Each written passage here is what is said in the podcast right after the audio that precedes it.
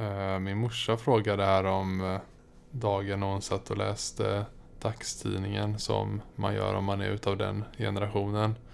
Frågade mig, vad är Fortnite för någonting?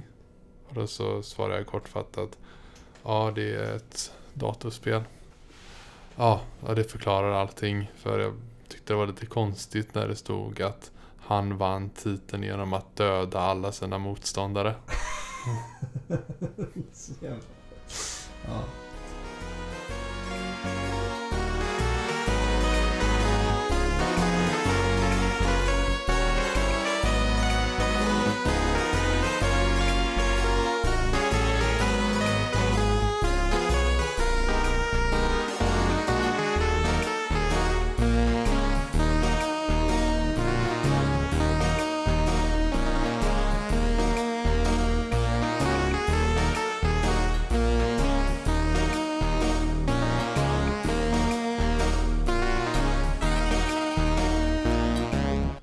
hade ju varit annorlunda eller konstigt om eh, det hade varit någonting annat som inte var ett dataspel om det hade varit så.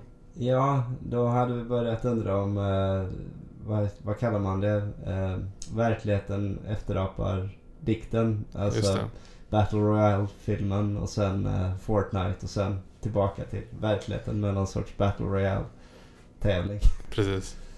Ja, hur som helst, välkomna till Minneskort Podcast. Det här är det 17 avsnittet får vi det till. Ja, Och eh, det har gått ett litet tag sedan vi satt här senast. Idag är det den 14 augusti.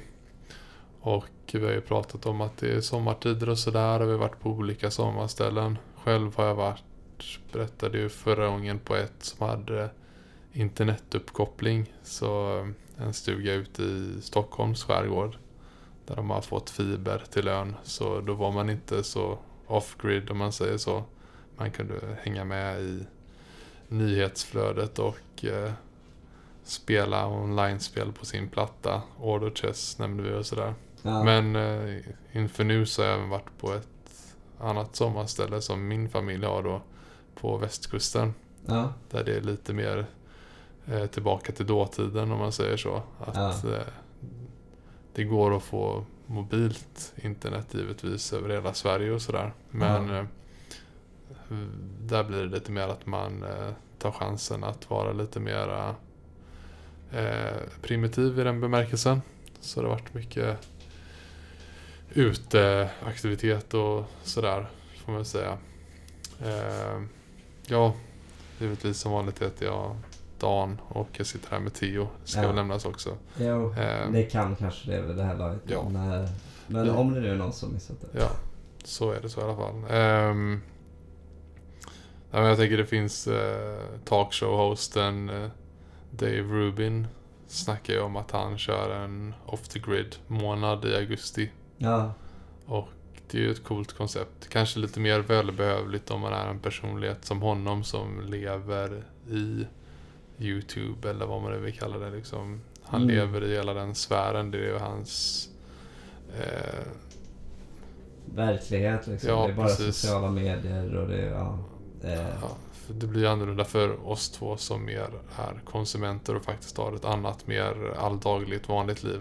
ja, så- alltså det blir väl det där att vissa personer är tvungna att ha mobilen till hands hela tiden. Mm. Vi kan ju ändå en dag bestämma oss för att nej men nu la jag ifrån mig den i några timmar i alla fall. Och så kanske man får den där mini-detoxen under dagarna istället för han känner väl då jag måste skippa det helt.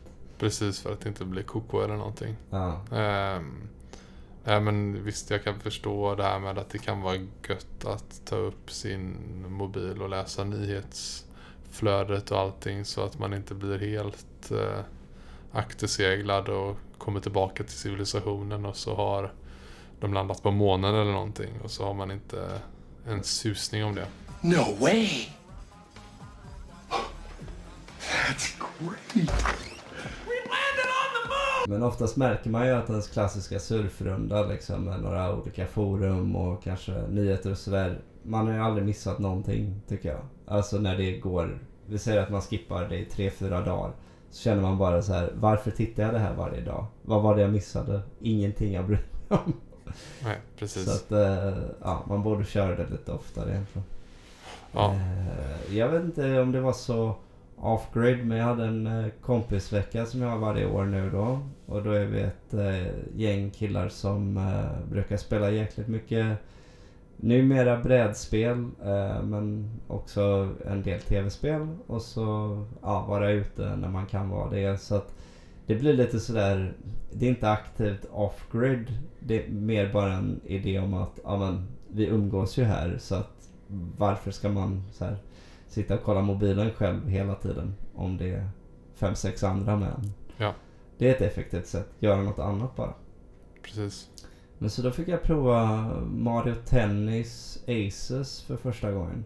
Som kändes i princip likadant som de gamla egentligen. Alltså kanske, kanske några små förändringar men det är liksom ja, Okej. ny konsol men samma idé. Mm. Eh, ja, jag eh, måste ju notera att det är The International Dota-VM börjar ju i natt. Vilken upplaga? Nionde. Nionde. Kommer bli svårt att se särskilt många matcher live för övrigt. För att eh, de, eh, alltså det här årets mästerskap är i Shanghai. Och i vanliga fall så är det att det spelas i Seattle och det är inte jättebra för då går ju många matcher mitt i natten. Men de brukar börja spela väldigt tidigt lokal tid och därför kan man i alla fall se några serier mellan ungefär 7 och 1 kanske. Eh, men nu i Shanghai så kommer det istället vara att matcherna spelas mellan ungefär tre på morgonen och ja, 1, 2 på eftermiddagen. Så i bästa fall så, så är det liksom att man ser mitt i natten eh, eller då under jobbtid. Och det kan man inte riktigt göra heller liksom. Så att, nej, det, det är rätt kört. Och jag samtidigt så VODs och så, alltså se i efterhand, det är inte det, är inte det roligaste. Eh, men jag ska inte klaga för mycket. Det här året har jag i alla fall ett lag som jag kan heja på helhjärtat. Eh, svenska Alliance är egentligen tillbaka. Efter tre år av att missa turneringen. Okej, vilka är det som är där nu då? Eh, så enda resten av den gamla eh, uppställningen är att Loda eh, är kvar som coach. Han vann eh, världsmästerskapet då 2013 men är numera tränare för laget. Då. Eh, och nu, är, nu leds laget av kaptenen Insania. Eh, ja, det blir så roligt i, i spelsammanhang för då är det ju bara smeknamn. Jag, eh, känns som jag borde kunna exakt vad de heter också. Aydin Sarkodi tror jag han heter. Eh, Insania då. Och sen Micke som jag tror heter Mikael Vu. Taiga som är Tommy Le. Han är norrman så det är inte helt svenskt längre. Sen är det Koikva som heter Max Bröckner egentligen. Och eh, Boxy som heter Samuel Svan egentligen. Så att ja, jag tror jag kommer inte ihåg namnet. Är det, Det bo- med- är det Boxy XXY? Eh, nej, han, het, han kör bara Boxy. B-O-X-Y. Ja, okej, jag tänkte om det var det gamla memet som fortfarande levde. Det roliga med sånt där är just det där att jag vet ju genast vad alla heter smeknamn liksom. Men jag får tänka efter så här, vad heter de på riktigt? Det, det är någonting lite udda med det på något plan. När man pratar om e-sport. Mm. Eh, men eh, ja, nej de, eh, de tog också platsen genom att faktiskt kvala på poäng. Vilket man gör om man varit bra under hela säsongen. Så ja, jag vet inte. Jag är sådär försiktigt optimistisk att det kan, den kan gå vägen. Men på förhand är he- ett av hemmalagen favorittippade faktiskt. Eh, som heter Vici Gaming. Ett kinesiskt lag. Okej. Eh, Jag är ja. inte helt chockerad. Nej, hejar man på, hoppas man på Sverige eh, i mästerskapet så ska man nog kanske satsa sina pengar på Team Secret som har en svensk med. Ludvig Wåhlberg eller alias Zai. Eh, för de har sett starkast ut under hela säsongen nästan. Och, och bör eh, kunna vara med och tävla om titeln också. Alright. Så ja, det är lite av en så här snabb preview om man nu bryr sig om evenemanget. Men problemet är ju att när det här väl sänds så ja, kommer det kanske redan ha... så i nästa avsnitt så får du ha någon eh, kort eh, summering. Ja, Huruvida du är nöjd, glad eller ja. man, inne i spelet så ger man ett tips eh, vad man, vilka man tror kommer vinna. Och så satt jag där redo att välja just Vichy Gaming eller Team Secret eller någon av de här andra som känns som att de kanske är riktiga favoriter. Men sen kände jag, jag måste ju tippa med hjärtat här. Jag får, jag får bara sätta att det är Alliance som vinner. Om, om jag inte ens sätter det, men vad, vad kommer Cosmos tro då liksom? Mm. Så, eh, så jag satte det. Eh, om hjärnan ska tippa så... Så... Eh, ja, då blir det svårare. Eh, för det finns en massa sådana där principer också med The International. Att ett lag som har spelare som redan vunnit kan inte vinna igen. För det har aldrig hänt. Eh, ett la- samma lag, alltså samma franchise, har aldrig vunnit två gånger. Så det kan inte heller hända. Eh, men förra året bröts en sån här svit. För tidigare var det faktiskt så roligt så att väst vann udda år och Kina vann eh, jämna år. Men förra året vann ett europeiskt lag så ja, allting kan hända nu. Eh, men jag slänger iväg en eh, riktigt eh, järv och samtidigt inte alls järv eh, prediction här att Team Secret vinner. Okej. Ja, och det är därför det är mentalt handikappande att vara vidskeplig. Ja, precis. Det är, då hamnar man i sån här märkliga resonemang. Okej. Ja, men så Ja. det... ehm, ja. Nej, annars har det varit mest varit brädspel så känns nästan som... Det kan ju nästan gå direkt till topplistor. Ja, visst. Så, då är vi alltså tillbaka med eh, våra topplistor igen. Och alla vet om att det är de bästa spelen genom tiderna enligt mig och Theo som vi är inne på just nu. Och vi har kommit fram till den fjärde platsen redan. Så, eh, ja. Without further ado. Ja, Eh, Theo, du ska börja då och prata. ja, precis. Men innan jag börjar så kommer jag faktiskt precis nu i stunden på en sak, nämligen att en av våra lyssnare har tyckt att det vore bra om vi gick igenom de vi haft tidigare. Så att man kan få lite kontext för hela. Mm, du kan ju... Eh, ja, Så- vi, kan, vi kan göra det båda två nu då. Ja, Ska du eh, säga från... tionde plats. Ja. Så min tionde plats var Castlevania Circle of the Moon till Game Boy Advance. Sen på eh, nionde platsen var det eh, Mega Man 2 till Nintendo 8-bit. Sen på åttonde plats var det Goldeneye till Nintendo 64. Sjunde plats var Pokémon Silver till Game Boy Color. Sjätte plats var Fire Emblem till Game Boy Advance. Och femteplatsen var Advance Wars 2 till Game Boy Advance. Så där har ni lite sammanhang då nu när fjärdeplatsen kommer. Okej. Eh, och den är till Super Nintendo. Eh, nämligen The Legend of Zelda. A Link to the Past.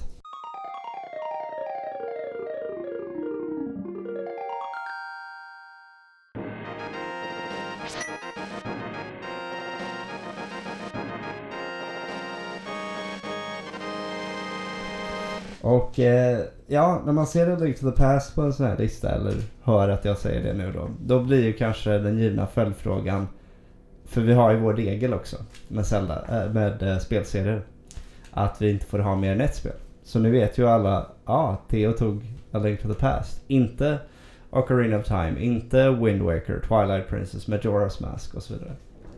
Och då blir ju frågan, eh, kanske allra främst, varför A Link to the Past och inte Ocarina of Time?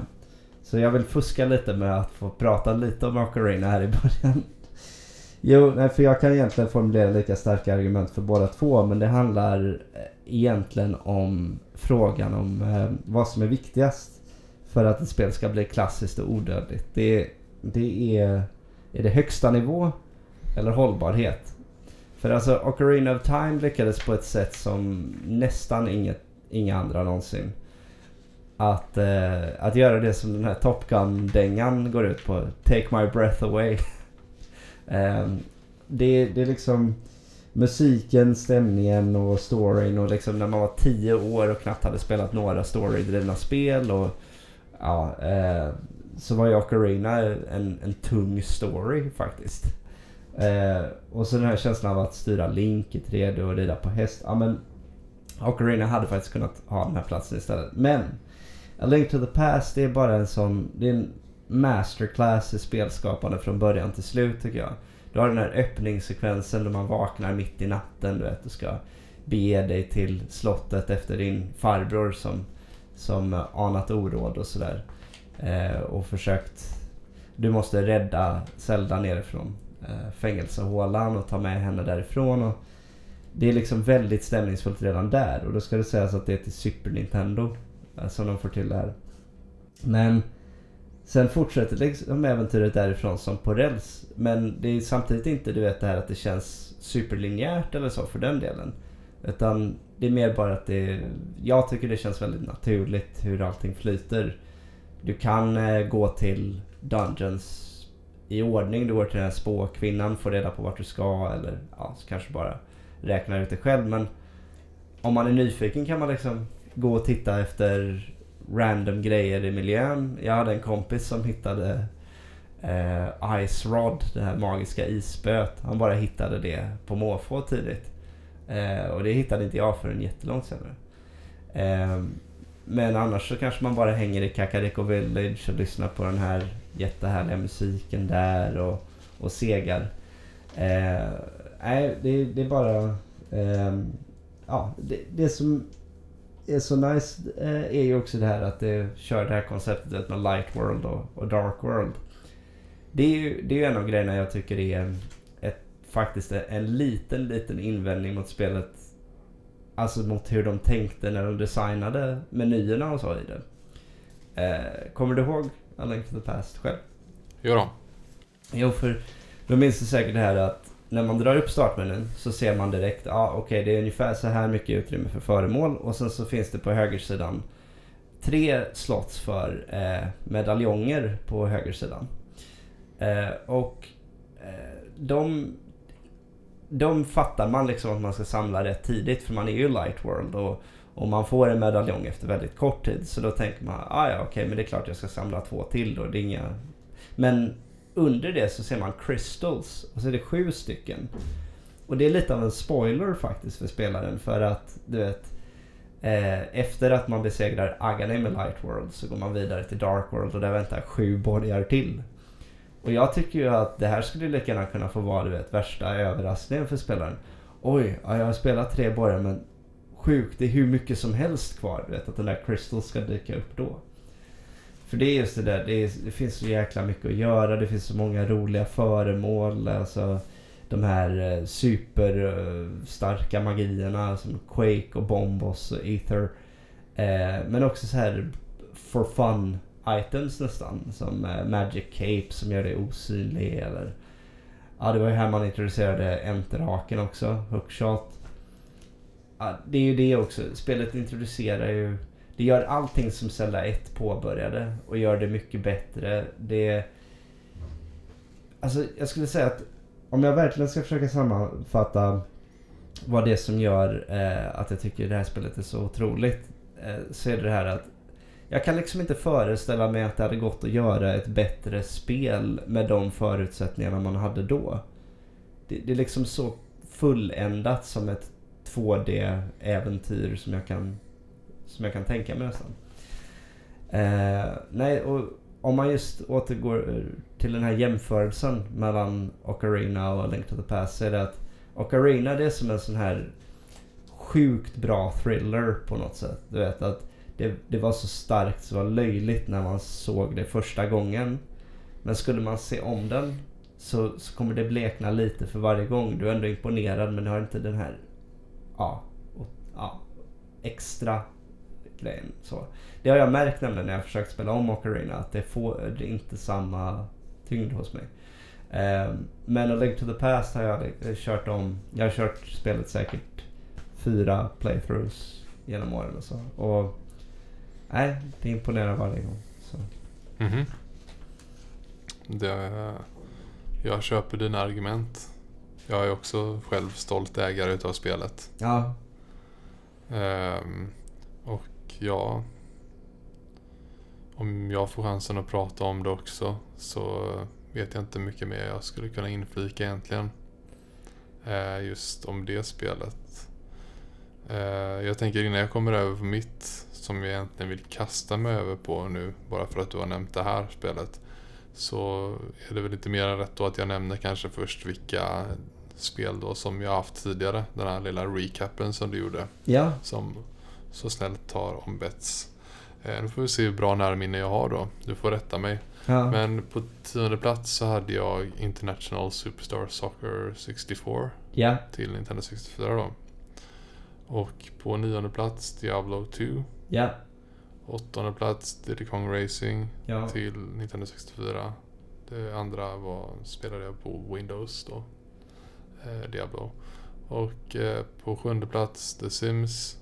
Yes. Även det på Windows. Eh, och eh, sen sjätte World of Warcraft. Jag har spelat på både Mac, OS och Windows. Men kanske främst Windows. Eh, inte för att det har någon större betydelse men jag ja, men nu går man ju ändå igenom plattformarna. Så. Precis. Eh, PC säger de flesta, men det kan ju innefatta mer än bara Windows. Det är därför jag säger det. Snarare operativsystemet. Eh, och eh, för avsnittet nummer fem pratade jag om Pokémon Generation 1 Mm. till Game Boy. Som jag dock hade spelat väldigt mycket i min Game Boy Color istället för vanligt Game Boy. Mm. För varför inte? Eh, hur som helst, fjärdeplatsen nu då. Du har sagt Zelda till Super Nintendo. Och du har haft din utläggning där du förklarar varför det här är bättre än Ocarina då till eh, 64. Och eh, jag säger återigen, jag köper dina argument. Och eh, Jag måste ändå kontra då med att på min fjärde plats är det helt enkelt Ocarina of Time.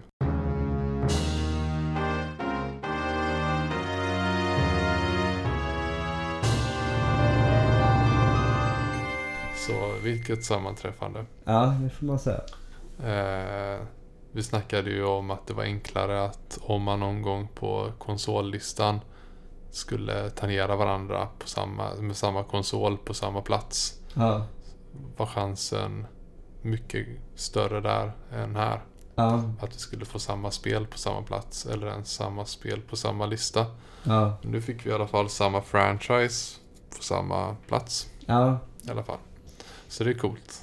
Eh, men varför är det då det här spelet bättre än det till Super Nintendo enligt mig? Eh, jag får svara på det du har sagt men det som jag har tänkt ut innan då när jag har motiverat det här för mig så är det då tycker jag att så som jag upplevt det är det det mest fantastiska äventyrsspelet jag någonsin har spelat. Och aldrig någonsin har jag väl sett fram så mycket mot ett spel som det här heller, ska även tilläggas. Det har vi ju pratat om när vi recenserade spelet, att vi hade helt fan, fenomenala, vad ska vi säga, vad är ett bra superlativ? Vi Mm. hade helt eh, monströsa förväntningar på det här spelet. Eh, och det eh, ska även tilläggas att när det här kom 98 och jag går i femte klass så har jag nog varit i den åldern så att jag aldrig någonsin heller har identifierat mig så starkt med spelkaraktären, alltså protagonisten Link, som i något annat sammanhang. Eh, jag tror att minst ett år efter att jag fått spelet i julklapp var det liksom ständigt aktuellt för mig. Och liksom så ständigt aktuellt och påtagligt att jag antagligen ganska kort efter att jag spelat igenom och klarat spelet satte mig ner vid våran gamla PC med Windows 95 på och öppnade Wordpad kan jag tänka mig att det var och började skriva ett manus till en film Jaha. för en spelfilm. Och eh, eh, jag minns hur jag planerade vem som skulle spela vilken roll och vad jag skulle filma. Tyvärr hade jag ingen videokamera på den tiden. För det annars hade jag nog... blivit en, en instant classic. Ja, om Fast inte det en instant meme.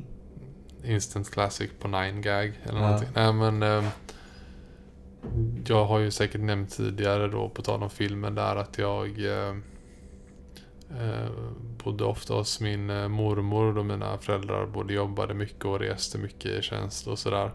Eh, under eh, alla stunder som inte egentligen var veckodagar när man var bunden att gå till skolan i, här i Göteborg då. Ja. Men där, hos min mormor bodde jag nere i ett litet samhälle utanför Varberg. 16 kilometer öster ligger Rolfstorp.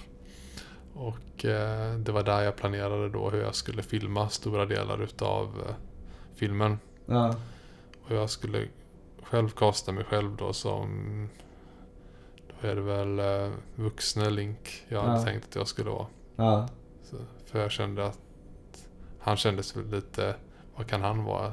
Tänkte vara 18 kanske. Den ska vara 10 och 17 tror jag. Ja.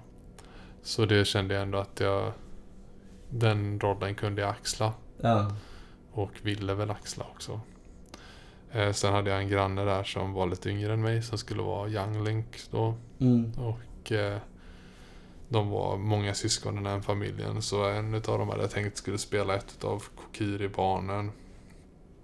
Min syster Louise, som också var yngre då, eh, skulle vara Zelda som barn. Och sen fanns det en annan kompis till henne som var lite äldre tror jag, som kunde vara när Zelda blev äldre då. Men ska vara Sadia då? Eh, det fanns andra barn i samhället också som vi lärde känna tror jag. Som kunde, men det var lite mer... Nu tar jag dem som jag verkligen kommer ihåg starkt, de här rollerna. Men Mm. det fanns... Och ingen Ganondorf castad heller? Jag vet inte riktigt för att eh, i manuset som tyvärr antagligen försvann med hårddisken där någon gång. Ja. eh, när datorn skrotades. Eh, jag skrev en bit in i Deco Tree tror jag. Ja. Sen så, alltså det, det är jobbigt att skriva manus även. För, för att jag, jag skrev ju liksom, så som jag minns det tror jag jag skrev mer som en berättande bokform lite om vad som händer i varje scen. Och sen skrev jag replikerna, tror jag. Ja. Så ja, det blev som det blev. 17, jag är 10-11 år och skriver ihop någonting. Men eh, Det var så mycket intryck du gjorde på det i alla fall. Ja. Jag vet att mina föräldrar bor ju i, fortfarande kvar i samma bostadshus som är ett eh, femvåningshus Mm. med eh, vad man kan kalla jugend eh, arkitektur. Så det är alltså tidigt 1900-tal med eh, alltså gamla frostade rutor i trapphuset i olika färger och så, du vet hur det ser ut. Ja. Och sen även att eh, eh,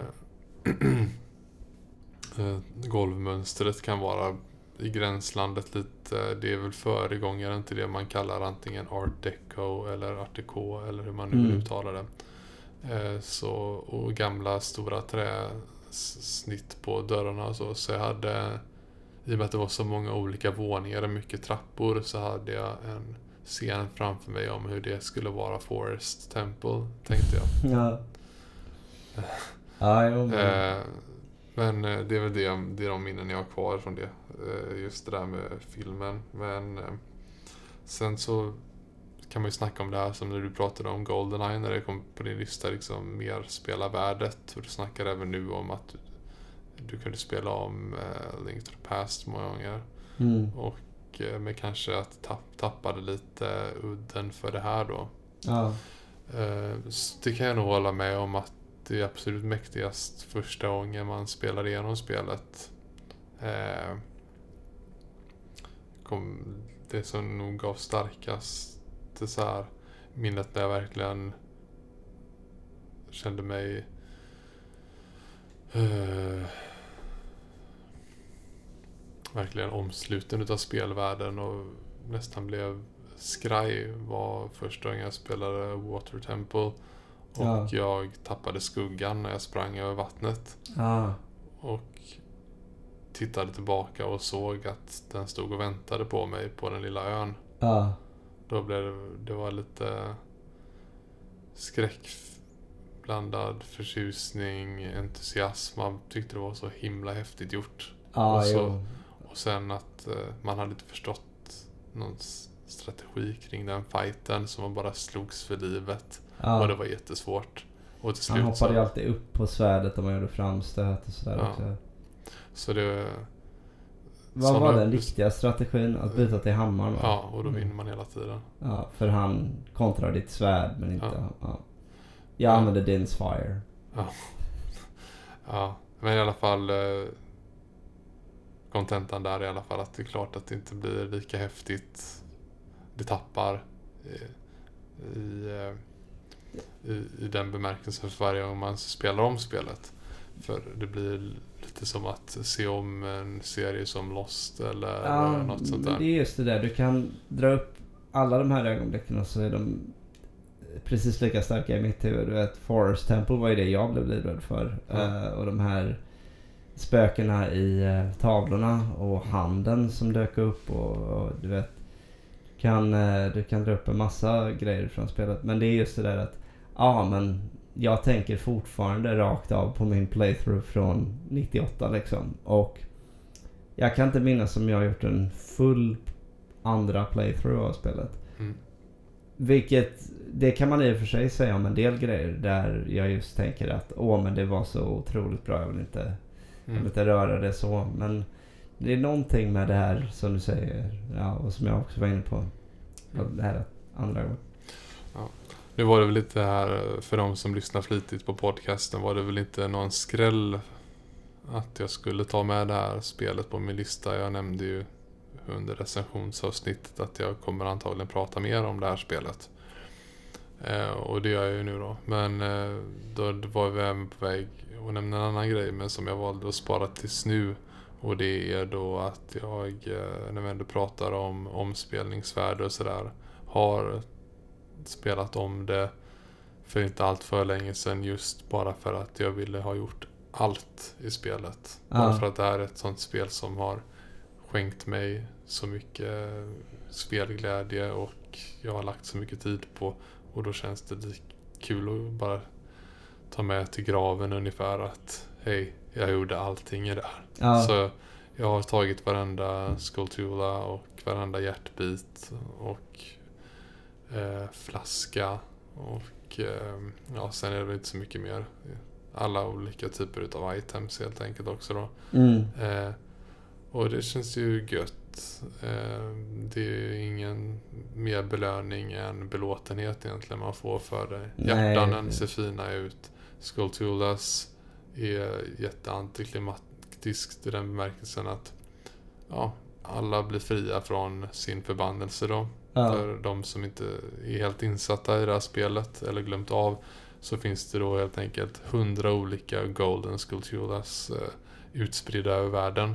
alltså som sitter på- spindlar med dödskallar på. Ja, i guld. Så, eh, som man ska samla och hitta. Oftast finns de i olika borgar eller, göm, eller under stenar eller träd någonstans i världen. Och så ska man samla alla dem. Och så är det i, i snitt är det väl för har du fått tio stycken kan du gå till ett hus i en by som heter Kakariko Village. Där det är ett eh, hemsökt hus som har fått en förbannelse över sig då Ja, av de här Skulltulas där eh, familjen har blivit förvandlade till spindlar. ja, Och eh,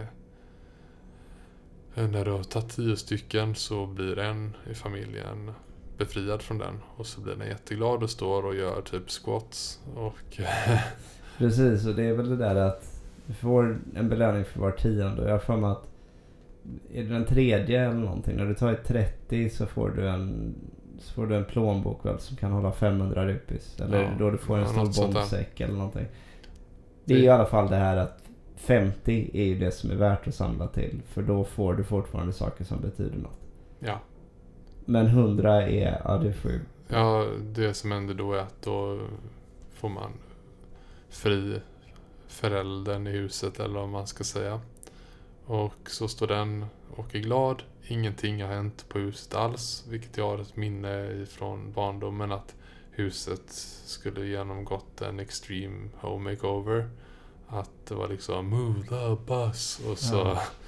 är allting fint igen. Men det är samma gamla sletna hus och när man kommer in så står bara någon med glatt ansikte och varje gång man pratar med den personen så, eller ja, varje gång man kommer in i huset och pratar med personen så får man 200 rupees tror jag. Vilket också är som ett hån. För att det finns inget, bortsett möjligen då från Diablo 1. Mm. Eller, eh, nej förlåt Diablo 2 Ja. som du pratade om. Så eh, finns det väl inget spel där pengar är så värdelösa. Nej, det har jag absolut. Vad ska jag med dem till? Och dessutom så, Vid det Men- laget i spelet så finns det ju... och så du kan bära 500 då. Så Ja. eh, då går du in och pratar två gånger, kanske tre. ja. Beroende på hur mycket du har. Och så har du en full plånbok som du inte kan använda någonstans. Nej, för det är inte... Det är inte ens som i senare spel att du kan bära ja, jätte, jättemånga pilar eller någonting. Mm. Jag kommer ihåg att en sak jag gjorde i det spelet när jag var uttråkad och inte hade något annat att köra. Det var att jag ställde mig på ett vakttorn i vid Lake Hylia och började skjuta såna här fåglar på jättelångt avstånd. Då. Mm. Ehm, och då kanske man hade velat ha du vet, 100 pilar. Eh, kunde varit värt någonting men nej. Det finns ingenting att lägga det på i Ocarina. Mm. Eh, alltså, jag menar visst det finns ju... Jag, jag tänkte egentligen när jag skrev listan att jag skulle kunna ändra mig på min plats när som helst nästan. För att jag bara plötsligt bestämmer att nej men det är viktigare att ett spel hade en högre peak. Liksom. Eh, och att, Mm. och då Ja, det är inte underskattat tycker jag heller. Även fast det här eh, lång, långtuggsvärdet har en eh, stark poäng också. Ja, ja, men Det beror på. en sak jag tänkte på däremot apropå allt det här. Var Ocarina ditt första Zelda-spel? Nej, Link to the Past. Ja, det var ändå det. Mm. Ja. För A Link to the Past var ju mitt första också och mitt andra var Link's Awakening. Så Ocarina var mitt tredje. Ehm, och ehm, ja, jag har ju ändå märkt det där med vissa spelserier att man kan bli eh, orimligt förtjust i, i det första man kör. Mm, så är det. Eh, men det du nämnde där om att man, då kan man gå och chilla i eh, Kakariko. Ja. Det känner, känner lika starkt för det här också att man kan göra. Ja, Eh, Det är väldigt mycket så ibland, nu höll jag på att säga logga in, men ibland så slog jag bara på spelet för att nu ska jag gå och fiska ungefär. Hänga där ett par timmar. det roliga är också att Ja, men jag, jag minns det också att jag, jag fiskade faktiskt en del i, det spelet. Och det var, i Ocarina, det var mysigt det med. Men, eh, men jag bara på, eh, kom att tänka på det nu att eh, eh, nej men just det här att soundtracket till eh, A Link to the Past är ju hur bra som helst tycker jag. Men att, ja, är frågan om Ocarina inte är strået vassare. Alltså det är ju så här, det är ju verkligen spelgiganter båda två. Det här var ju det jobbigaste tillfället helt klart kan jag, kan jag avslöja på listan. Sett till att inte få ha med två från samma serie. Mm. För, ja. För är det, är det en helt fri lista så, så kommer båda de här med på topp 10. Jag kan nog sträcka mig så långt så att det är mer än två som slåss. Ja, För mig är det nog tre.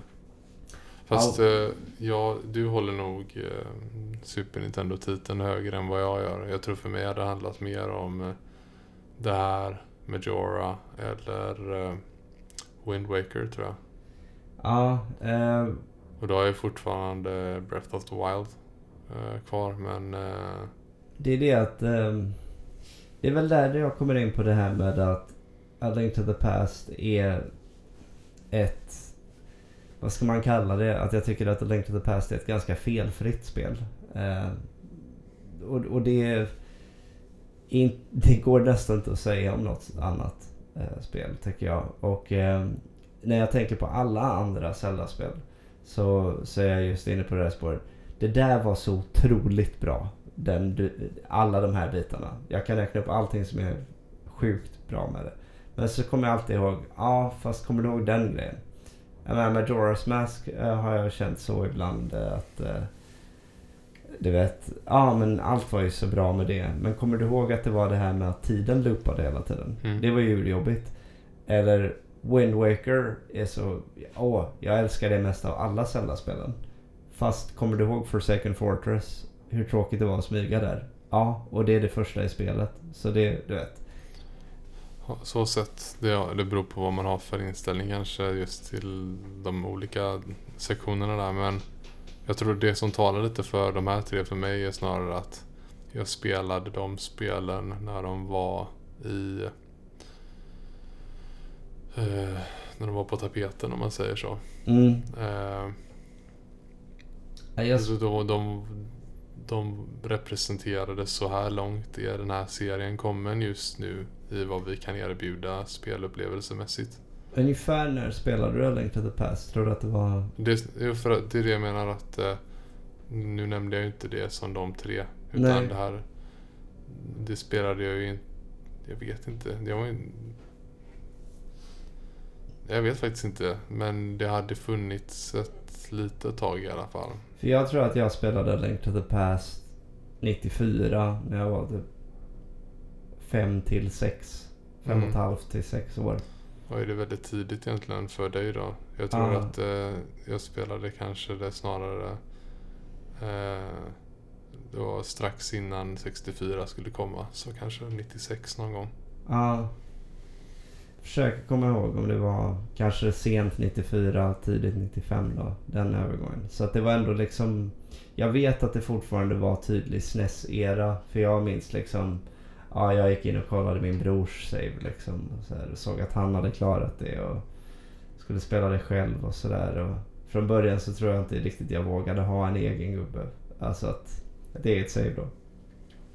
Eh, men nej, det... Alltså det, det roliga är också att jag pratar om det här med hållbarhet mot högsta nivå. Och eh, ja, vi får väl, om vi blickar framåt mot, eh, mot en annan placering så kan det hända att jag inte kommer vara sådär hemskt konsekvent med de här eh, Mm. med, med vad jag håller högst av de två. Ja, det blir intressant. Kan, det kanske kan få vara mitt sätt att balansera det. Att fuska lite åt båda håll. Ja. Alltså vi får väl ta och recappa sen då när vi är uppe på första platsen så kör vi en en uppifrån och ner till andra platsen. Ja, exakt. Eller om ni vill ha en sån så varje gång så får ni väl hojta. Det är inga problem. Mm. Eh, men eh, med det sagt så kan vi ju gå vidare till recensionssegmentet. Och eh, där idag väntar faktiskt något så litet som en eh, överraskning får man väl säga. Det Ja, blir lite annorlunda men eh, kul blir det i alla fall. yes. Ja, nu är det så här att strax innan vi skulle be oss hit till eh, den lilla studion där vi sitter och spela in så fick vi reda på att eh, vi skulle få besök under recensionsdelen här idag. Och det hade vi inte riktigt räknat med men eh, eftersom chansen dök upp så valde vi att ta den. Och eh, för er som har lyssnat på avsnitt här tidigare och hängt med i resan genom den hand skrivna speltidningen Supergamer har säkert hört att vi ibland har pratat om en redaktionsmedlem som eh, hittills inte har haft med någon recension i tidningen men ändå omnämnts lite i periferin om man säger så. Nämligen eh, Christian som eh, gick i samma klass som mig, Theo och Tim som ni säkert har hört en del recensioner från tidigare. Och eh, ja, Christian bor ju inte i samma stad som oss längre. Jag menar det har gått över 20 år sedan vi eh, hade någonting gemensamt så att vi gick i samma klass och hade en vardag ihop och sådär. Ja. Så eh, det har helt enkelt gått ett tag och vi har väl sett sporadiskt lite av och till. Theo och jag snackade ihop oss här innan om att du och Christian hade inte träffat varandra alls egentligen sen, skol- sexan, liksom. sen skolavslutning i Annedalskyrkan år 2000. Ja, precis. Mm. Det är ett Och- tag sedan. Och eh, jag får det till att eh, jag, eller jag vet att jag har träffat Christian fler gånger och senare än så. Men det kan vi ta eh, alldeles strax. Jag tänkte att jag ska börja presentera honom i alla fall som den han var då. År 1997, 98 någonstans där då. När vi hade den här, för er som eh, har varit med och lyssnat här på podcasten vet ju om att vi varje gång det kommer någon ny person som ska introduceras som har varit med i redaktionen så har den haft en liten informationsruta. Vi har gått igenom ja, Theo, mig, Tim och Louise. Så nu är det bara den femte och sista ordinarie redaktionsmedlemmen kvar. Och det var då Christian som sagt. Så här står det Christian, ålder 10 år, ogillar plattform och sport, föredrar RPG och skräck, intressen, sport och djur.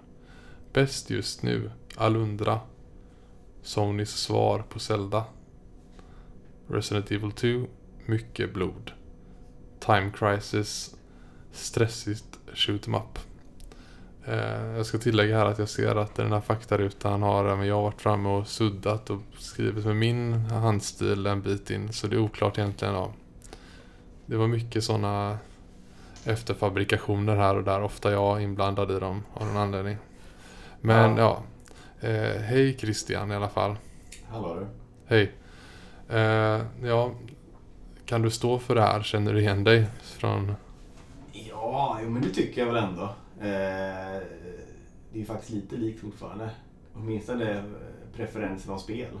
Ja, för det kan vi ju nästan gå på på direkten.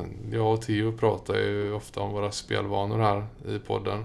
Och eh, i en början, de första avsnitten, kom vi fram till att Theo ändå har hållit uppe spelandelågan konstant om man säger så genom alla år. Medan jag själv har haft lite mer av torrperioder där det nästan inte varit något spelande alls. Och det kan vara allt från månader till år till och med. Men jag nämnde ju det att senast jag såg dig var inte när vi gick ut sjätte klass. Utan, men det är ändå ganska tag sedan. Jag tror det har gått fem år sedan vi såg senast nu. I och med att du Mm. bor i Örebro numera. Och, det skulle stämma. eh, men dessförinnan så när vi båda bodde i Göteborg samtidigt så hängde vi ganska mycket. Och det var för tio år sedan. Eh, och då vet jag att du var väldigt eh, duktig och flitig på att spela olika spel. Då hade du en, en Xbox 360 med, jag, fick spela lite Mass Effect och vi spelade väldigt mycket Peggle på den. Och, och eh, framförallt tyckte jag det var häftigt att kolla på när du spelade, jag tror det heter Star Ocean. Ja, men det, här, det känner jag igen. Men det var, det var ganska kortvarigt den där Xboxen fanns tror jag. Ja, ja det, så kanske det var. Det är tio år sedan i alla fall. Ja. Men ja. Och eh, hur har det varit då? Är du en gamer idag? Nu är du ju... Jag menar, nu, nu är man... jo, jo, men det är jag väl i hjärtat i alla fall. Ehm, jag önskar jag hade mer tid för det, så kan man ju säga. Ja, du är ju Ehm, familjefar Ja. och eh, över 30 år och eh, jobbar heltid. Eh, liksom, det... Alltså det är ju så här, huvudsakligen terroristen som kom där för ett år sedan ungefär. Ja. Ehm, som sätter käppar i hjulet för en. Ja, men nej men lite hinner jag väl ändå med. ja, Jag men sitter och försöker knåpa in lite där på PS4 på kvällarna ibland. Något eh, speciellt? Eh, Nja, okej om jag oh, skämsamt får erkänna så försöker jag väl köra ner Final Fantasy 14. Okej. Eh, men det hinner man inte för man måste springa skytteltrafik till, till sängkammaren istället där Ville vaknar hela tiden. Ja, ja. Men Eh, jag tänker den här eh, terroristen då, quote unquote, kommer ju att utvecklas så småningom till att bli player 2. Ja, men det har jag preppat redan för. Alltså jag, jag, jag, innan han kom så köpte jag en mini-SNES. Som Ah, jag inte ja. öppnat. Så den ska han få sen tänker jag. Jag ska börja bearbeta den tidigt. Eh, så jag får en, en redig Play 2. Så att Ja. jag faktiskt kan spela med honom. Men det är lite som eh, hur du gjorde med din eh, brorsas barn där Theo. Det är, det är kul att du säger det för jag har pratat om det tidigare att mina brorsdöttrar de skulle få spel då, eh, julklapp och de ville gärna ha det och så sa jag ja men de ska inte ha något nytt. De ska ha de här eh, SNES Mi- Mini och sådär. För de ska lära sig från grunden vad spel Ah, är. Det ska inte vara så här ja, men, grafik i hela grejen utan de ska få vår upplevelse. Ja, är oldies but goldies liksom. Ja, det ska, exakt. ska vara eh, basen först. Det håller jag med om. Ja, Nej, så det, det blir nice. Fast sen är det kul också att höra att du kör Final Fantasy 14 för så här, från när vi var små så, så förknippar jag ändå Final Fantasy 7 jäkligt starkt med dig. ja men det, så du blir har nog... eh, roligt. Nu är vi vuxna och det är, vi dubblar siffran och den är Final Fantasy. Ja, nej men man får inte vara för variabel här. Nej, men det är väl det jag sitter med. Fast sen så blir det så här, man hinner inte spela så mycket online. Det funkar ju liksom inte. Nej, Det- det här, man kan inte dra när som helst. Nej, men man kan ju inte sätta sig ingenstans där och sen får du springa efter en kvart och så saknar de en tank liksom. Man bara fuck. Mm. Eh, så att det blir ofta single player, tyvärr. Eh, Så är det. Vad spelade senast? Sekiro. Ja, just det. Eh, men annars är det mycket Dark Souls och såna här grejer. Okej. Det, ja, det jag kommer över i alla fall. Det finns ju inte så många som jag inte spelat nu. Ja just det, det tror jag också du satt och lirade Ninja Gaiden. När, eh, där för tio år sedan. Ja, men det var ju på Xboxen. Mm. Måste det ha varit, antar jag. Det tror jag. Det kan stämma. Ja. ja, men på tal om det här med Final Fantasy så... Du hade en otacksam roll i våran klass som... Eh, vad ska man säga? JRPG och kanske i synnerhet Final Fantasys... Eh, ska man säga? Inte... Förkämpe. Ja, jag, jag, jag tänkte... Vad, vad, är, vad är det heter? Inte diplomat men... Eh, ambassadör. ambassadör Ja. eh, för, för genren och kanske just den franchisen. Eh, för att om man har... Theo och jag har ju blickat tillbaka och sett att vi både båda två ogillar RPG har vi skrivit till exempel. Vilket redan då började bli en osanning och framförallt på senare år Mm. så har det varit våra favoritgenrer då kanske. Ja. Det, förlåt. Nej, det var lite före, före vår tid. Eller, kan man Mm, ja det var det. Men det är ju så, så här, man kan säga så här att som jag minns det i alla fall var, och det här är väl kanske dig som, både som personen du är men också inom spel. Så vi snackade jag Theo att om vi hade en slags konsensus i vår klass som bestämde vad som var skoj ungefär. Och det var väl fotboll kanske en av de stora grejerna. Och eh, där minns jag inte dig var speciellt aktiv inom. Hade inget större intresse. Mm. Och, men å andra sidan så, så kämpade du inte liksom för att mot din egen vilja för att göra någonting bara för att vara delaktig utan du kunde gå din egna väg och känna att du var ganska, trivdes ganska bra med det ändå. Eh, och det gäller väl både den intressen eh, utanför tv-spel men även tv-spel också. För tv-spel har vi ju nämnt var en ganska stor del bland killarna i klassen. Men även där så blev, hade du en, en stor del utav spelintresset som var säreget då.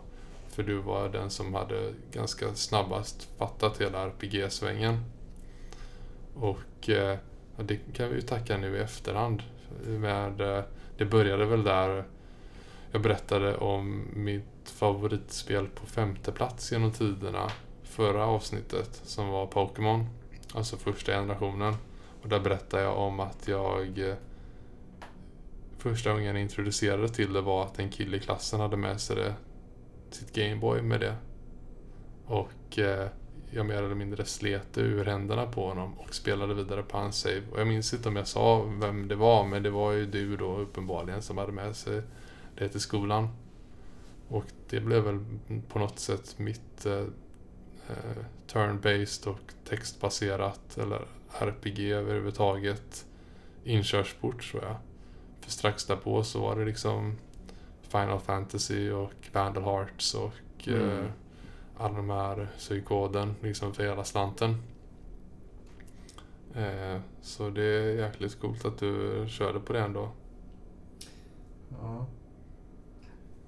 Ja, men, nej, för mitt hopp i RPG, det, först var det Pokémon men sen, jag tror det var först någon gång när vi skulle köpa en Playstation 2 som DVD-spelare. Jag så här övertalade mamma och pappa att ska vi ändå ha en DVD-spelare, köp en Playstation 2 hit så ska jag ha, spela på den.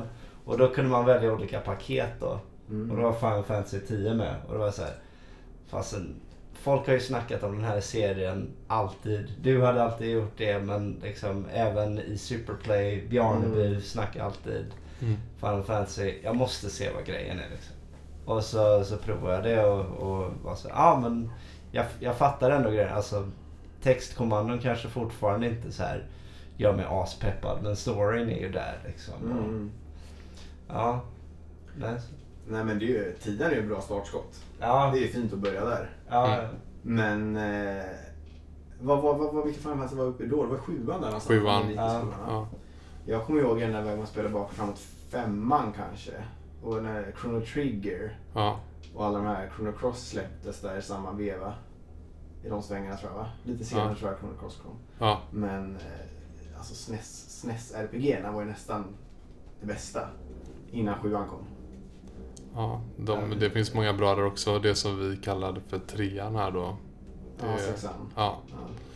Och... Eh, ja. Ja, Men SNES-spelen åldras ju också ofta bättre på något sätt för att eh, när, det, när det är de här 3D-spelen liksom som var de första som han kom av och så ser man liksom att grafiken är det är så klossig liksom och Mm. så här, visst SNES-grafiken är ju mycket mer basic men den har ju sin egen charm liksom. De har ju bemästrat hur den ska se ut.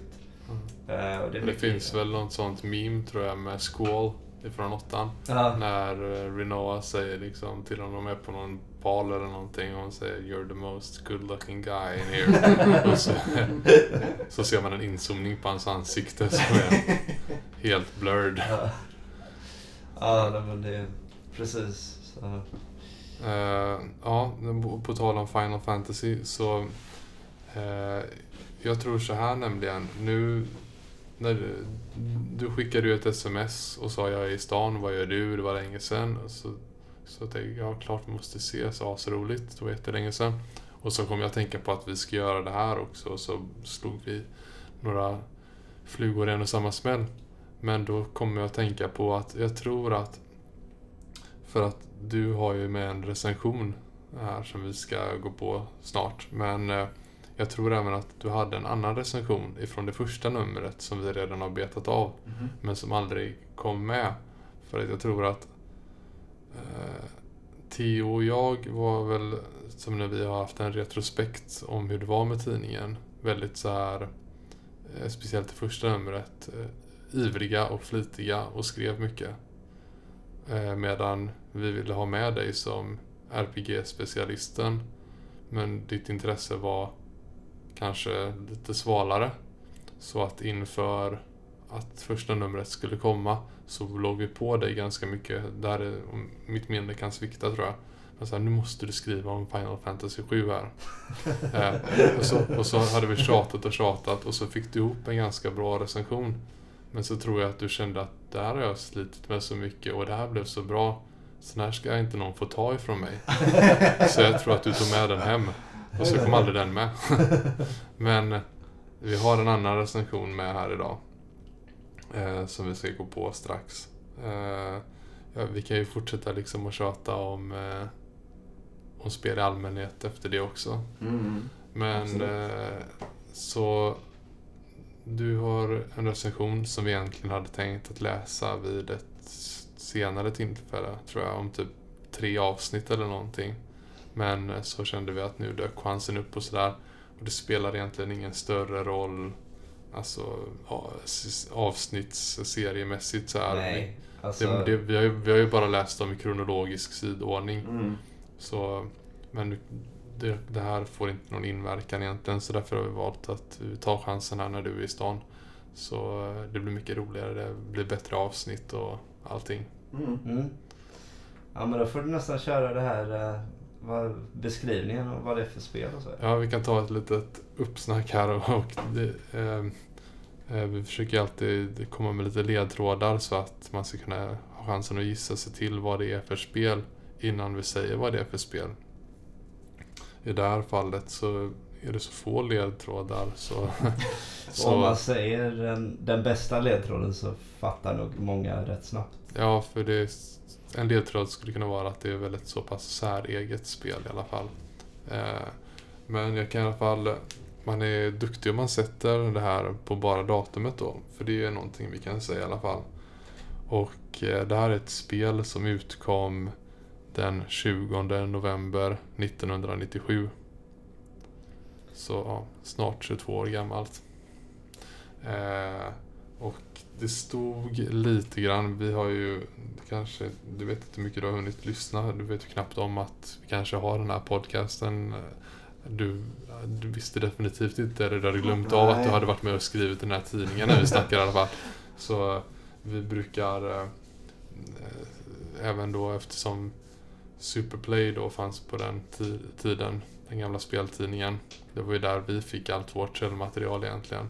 Så därför har vi även eh, ofta koll på vad de skrev då om spelet för att se vad svensk eh, svenska toppskiktet inom speljournalistik skrev om spelet.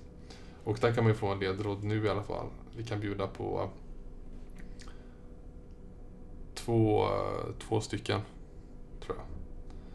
Eh, I vår kommer spelet till Playstation och att döma av den första officiella demoversionen är konverteringen lyckad. Ifrån arkad då helt enkelt. Och nu borde man kunna sätta det tror jag. Det här pistolstyrda äventyret lär vara värt att vänta på, skrev man i mars 97. Ehm, ja, så... Eh, ja, med det sagt så har du koll på vilket spel du ska läsa upp en Ja. recension för.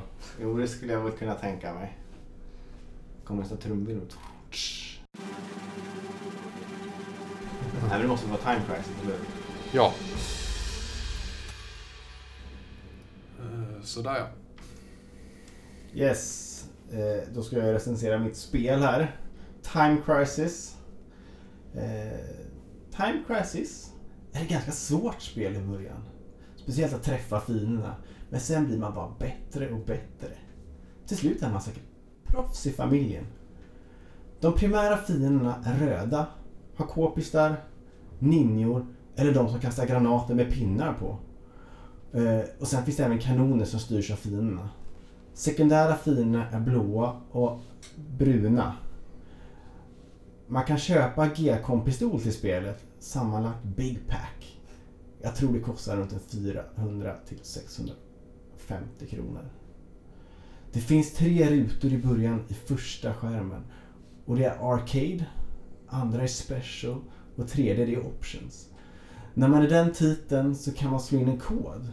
Skjut två gånger i öglan på Arsen och skjut en gång i mitten av siktet därefter. I Arcade kan man möta flera bossar. Det är Moss, Cherry Dugaro Wild Dog. I Special mötte man också ett antal bossar. Det Webspinner och flera robotar.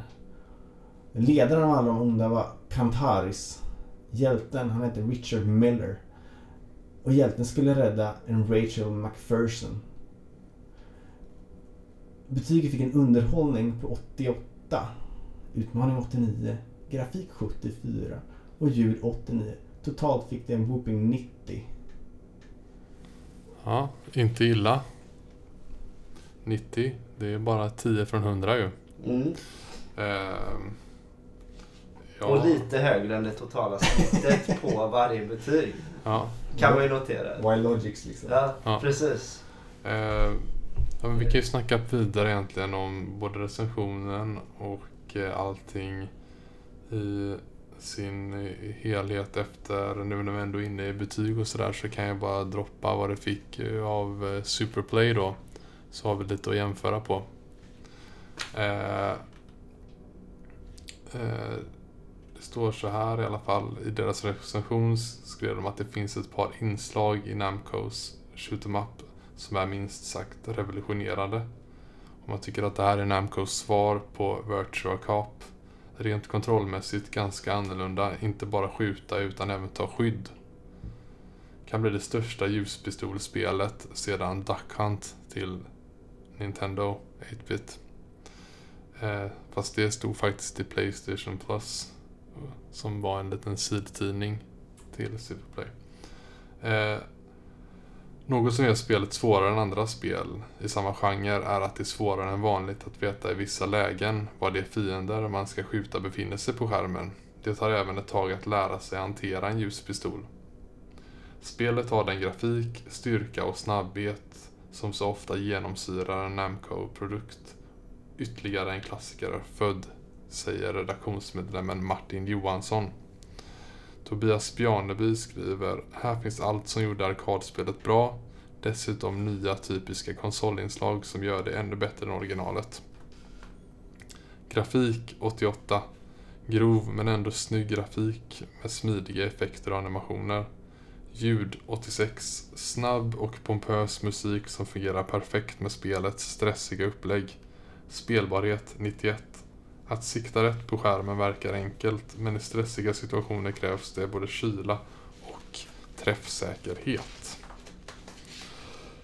Utmaning 92. Time Crisis är inget lätt spel, men så spännande att man inte ger sig i första taget. Så totalt 91. En värdig virtual Cop-rival med annorlunda och originellt upplägg, skrev man 1997 i november.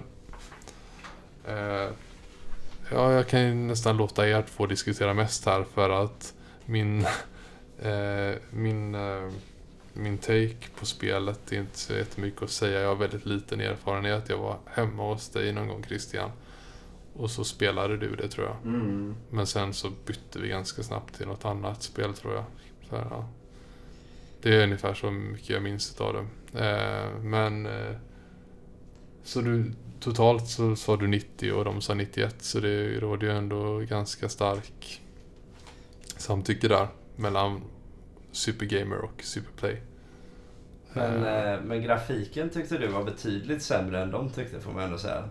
Det var lite kräsnare. Nej, det var ingen Final Fantasy. Nej, jag kände nästan på mig att det var lite den grejen. Alltså, Ja. att, ah, det håller inte riktigt. Och Nej. det, Nej, alltså det är knappt så jag kommer ihåg exakt hur det såg ut. Eh, men jag, om jag inte minns var det inte rätt blockigt alltså. jo, alltså det kändes också mycket som såna där som de här pinngranaterna du nämner. Att det Mm. kändes mer som att det bara liksom plötsligt är påklistrat på skärmen. Ja men precis, mot precis. Eh, så att, eh, nej det var inte... Jag minns inte heller som ett spel som imponerade. Inte till den grad att man kan ge, vad var det? 88. De skrev grov grafik. Men de tycker rent av animationerna var snygga också. Så. att- Den kanske flöt på bra i alla fall. Ja, det kan väl ha varit det i och för sig. Om det var någon sån här eh, bra FPS eller någonting. Ja, jo, jag tänker att det gick ju ganska fort i spelet om jag inte minns fel. Mm. Eh, Så jag kan ju tänka mig att det kanske blir ganska fluid ändå. Ja. Känner du igen dig i betygen idag? Skulle du säga att eh, recensionen liksom, ja men jag köper det. Ja, men om- jag, om jag liksom tänker vad jag tyckte då så satt jag med det hela tiden i princip när det släpptes. Eh, Så det skulle jag väl kunna säga. Tr- Tror du, att, eh, tror du att det hade varit eh, skoj att ta fram en idag? I nostalgiskt syfte. Ja. Det är väldigt kul att testa det. Det var nog eh, mycket möda kring det med tanke på att jag vet inte hur bra den här G-Con pistolen Ja, funkar på en eh, typ OLED-TV. Ja, det- det är ett annat problem. Ja.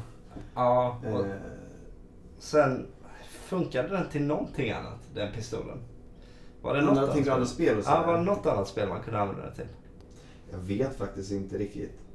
För jag menar, var inte det här, alltså, när man tänker ur ett konsolperspektiv så var det väl ett av de första spelen som kom sen Duck Hunt. För, för med Virtual Cup och allt det här, det var ju bara arkad va? Eller kom Ja, det jag, jag minns det också som att det var liksom det här spelet som förde in det på Playstation. Precis, för jag tror inte det var så mycket annat. Sen utvecklades det väl därefter lite grann. Och kom med några uppföljare och så, men Ja, grejen är det där om, om du hade spelat om det eller inte. Jag menar, vi har ju som koncept, jag och Theo, i den här att är det inte ett spel som vi kan, som här om avsnittet när vi pratade om Banjo Kazooie. Ett spel som vi kan liksom alla gånger in och utan till i huvudet och spelat så pass många gånger. Då sätter vi oss med och spelar om det. Och drar fram den apparaten som krävs. Men det här är ett spel som eh, ingen av oss äger. Och eh, då måste vi införskaffa det. Så det här var egentligen första gången eh, vi inte har gjort en sån, eh, ska Och man då ska vi egentligen helst dra fram en CRT-TV som du Ja. påpekar nu. Alltså för annars så får man en spelupplevelse som är såhär, vad va, vad fan, jag, sik jag siktade ju! Ja. Ja, Och Precis. på tal om det, vi snackade om det lite här innan, att vi brukade båda fuska lite halvt. Ah, Jag vill väl kanske inte erkänna det, men ja. Det här är att oj, det var svårt det var att sikta. Nu sätter jag mig 15 centimeter från Det TV. har varit 15 cm flera gånger. Ja, Men det var så jag Eh, tog fram min, Och fram eh, och fram. Så Ja. tog jag min high score som barn på Duck Hunt. Ja, ja, gud ja. Jag märkte faktiskt det, eh, apropå det här med att verkligen fuska och att ha rätt skärm och sånt. Provade du någon gång att trycka den hela vägen mot TVn? För det funkar inte. Jag fast då sköt de åt helvete. Ja, precis. Det gick Man- inte alls. Nej, man måste ha den pyttelite ifrån Mm. annars fattar den inte att det... Mhm. För som liten är det lätt att tänka så här, ah, ja, pistolen skjuter där Ja. jag pekar så jag ska bara liksom... Det Men- gick inte. Men det var inte lätt heller för man skulle ställa in den Mm. ganska noggrant innan. Just Och det. jag, jag fick ju alltid hämta farsan för att ställa in den här reticle sensitivity som man skulle skjuta på. Och fick han sikta in den och sen kunde jag spela. För jag kunde aldrig ställa in den själv heller ordentligt. Det är lite Skyward Sword-vibbar om du eh, körde det Zeldat. Det här där Mm. eh, man håller Wii-kontrollen och svingar svärdet som att det är ett riktigt Ja. svärd. Ja, där eh, är det liksom, det är ett kul spel de 20 minuter i, tagen, eh, i taget som det funkar. Men sen så vill den att man omkalibrerar hela tiden. För att Ja. ja, då har den tappat bort sig. Och så får Ja, man hålla Just på det. så. Vi snackade ju om det efter vi hade pratat om Twilight Princess där. Att eh, det, är- det är svår teknologi för leverantören att bemästra det här. Mm. Eh, så att man får det så användarvänligt som möjligt med eh, de här peka på skärmen med ett objekt spelen. Men det är ju samma sak i VR nu tycker jag. Jag sk- skaffade en PSVR här för ett tag sedan. Ja. Eh, och efter ett tag så brukar den tralla bort sig själv. Så Ja. man resetar skärmen hela tiden. Ja. Ja. Och det är liksom, jag vet inte, har de börjat få ordning på det här på något riktigt sätt liksom? För jag känner att motion controls kanske har blivit bättre såklart än 2006. Ja. Men det är fortfarande inte så, så att jag känner, åh, det är motion controls, det här kommer flytta på perfekt. Men jag, jag tror att det inte är optimerat egentligen för vardagsrummen. Jag tror att det, det krävs, så om man tittar på de som kör större ytor. Ja, Där tror jag det funkar mycket, mycket bättre. Men Ja. där har du också använt fler sensorer. Ja. Ja men det är nog eh, Men jag, sant. jag, på tal om VR där jag körde för typ ett och ett halvt år sedan eh, Oculus Rift. Och Mm. där har man ju också handkontroller, jag kommer inte ihåg vad de heter nu igen. Men eh, de funkar ju väldigt bra. De är ju verkligen i... Tar man upp dem framför huvudet så, eh, så, så syns de exakt så som de gör i, eh, Ja, med, med precis. samma eh, tid, jag vet inte, rymds... Mm. Eh, rums... Eh, ja, whatever. skala liksom. Ja. Eller, ja. ja, nej men eh, jag har nämligen... Jag har liksom inte kunnat skaka av mig det där att eh, skaka på huvudet lite varje gång jag hör att det är motion controls fortfarande. Det här att man, jag kommer inte få samma precision som att bara Mm. trycka på knappar och sådär. Så att, ja, Men så är det ju. Men då får man också välja spel som passar det bättre. Jag menar sitta och spela, jag försökte spela Resident Evil 7 här i VR'n. ja, Jag vill ju dö. ja nej jag, jag har också Men, men det var jävligt roligt. Det Ja. funkar ju bra ur den aspekten men sen är det ju fruktansvärt läskigt istället. Ja, jo Eh, precis. Jag har hört att men- just det ska vara sådär. men vissa okej. spel funkar väldigt bra men då får man vara lite restriktiv kanske vad man väljer. Mm. För vissa funkar bättre än andra. Mm.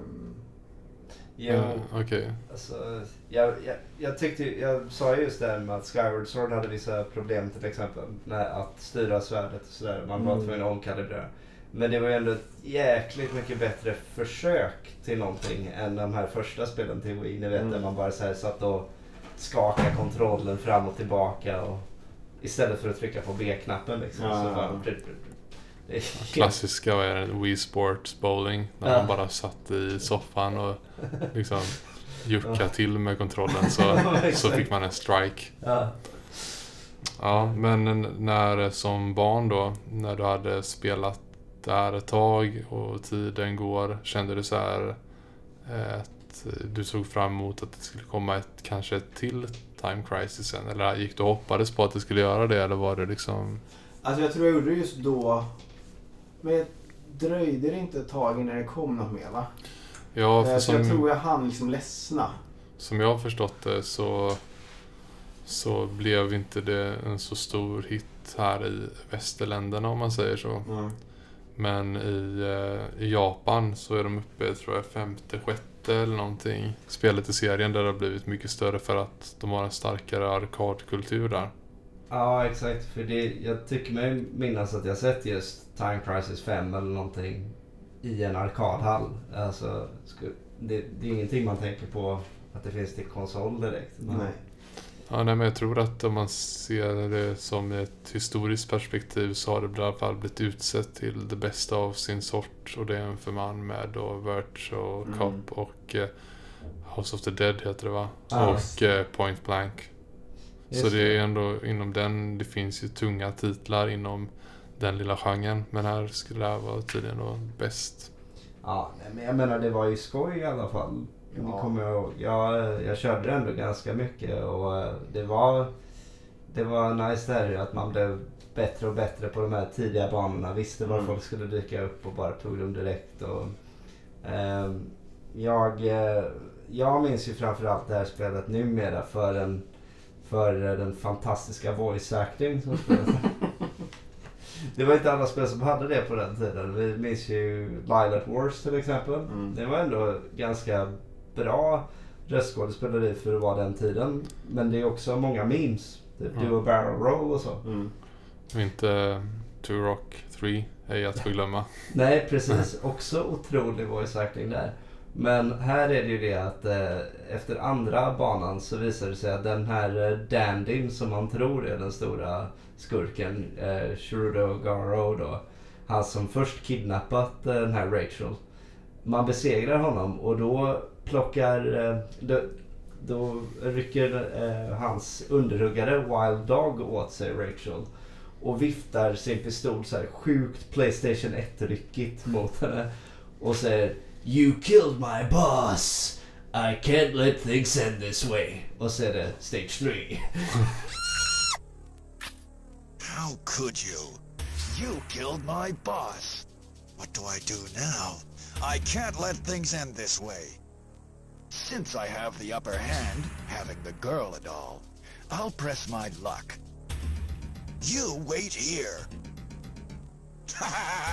Och det är så, otroligt så här, kast verkligen. Men det finns, tror jag, det figurerar väl klipp som är liksom excerpts från eh, spelet på Youtube där man kan se just den här cutscenen för att den är så...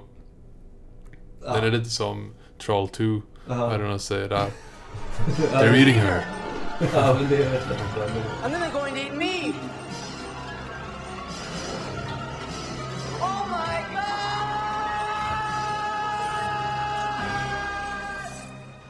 Tror faktiskt, eh, jag tror faktiskt jag såg scenen på japanska också och tänkte Ja, den är inte så mycket bättre här. Eh, ja, eh, det finns eh, givetvis personer bakom det här spelet. För mig tidigare inte kända. Men vi kan berätta lite om dem ändå, det brukar vi göra. Och det är väl kanske de två första som jag nämnde som är främst då. Det är två producenter. Den ena heter Kazunori Sawano och har tidigare gjort Star Wars till Nintendo 8-bit 87. Eh, och, eh, men ännu tidigare än det jobbade han även då med arkadspel. Ett som heter Galaxian och ett som heter Shoot Away. Respektive kom ut 79 och 77. Så sett till den tiden redan då en veteranare inom spelproduktion. Och sen den andra killen heter Takashi Sano eh, och har gjort Crisis Zone som utkom 99 och Ninja Assault som utkom 2000 respektive båda till Playstation 2. Eh, och sen finns det en annan person som var designer som hette Hirofuki Kami som ej är känd innan vad han har gjort varken innan eller efter. Och en designer till som heter Takashi Satsukawa som har jobbat inom Time Crisis-serien. Så det är väl deras främsta credits roll. Inga namn som säger mig så mycket. Men som sagt varken du eller jag Theo har ju varit särskilt intresserad utav genren kanske. Nej, jag, jag minns eh, musiken som ganska sådär Ja, generisk det, det här är innan, innan musiken är där. Ah, där, okej, är, okej. är design och Just det, det är produktion. bara det. Vi kan, vi kan avrunda med att prata kort om musiken då också. Som jag inte har ett, en susning av. Jag måste lyssna på det igen. Men eh, personen bakom det heter Kazuhiro Nakamura och har annars gjort musik till Tekken 5 och 6. Okej. Mhm. Eh, men eh, Time Crisis finns utgivet på skiva från- av Namco också. Finns säkert då på Tower Records eller någonting och köpa 49 och en halv minut långt soundtrack. Eh, har, har ni något minne av musiken? Nej. Nej, alltså det är så här, första banan är bara så här väldigt... Dö-dö-dö-dön,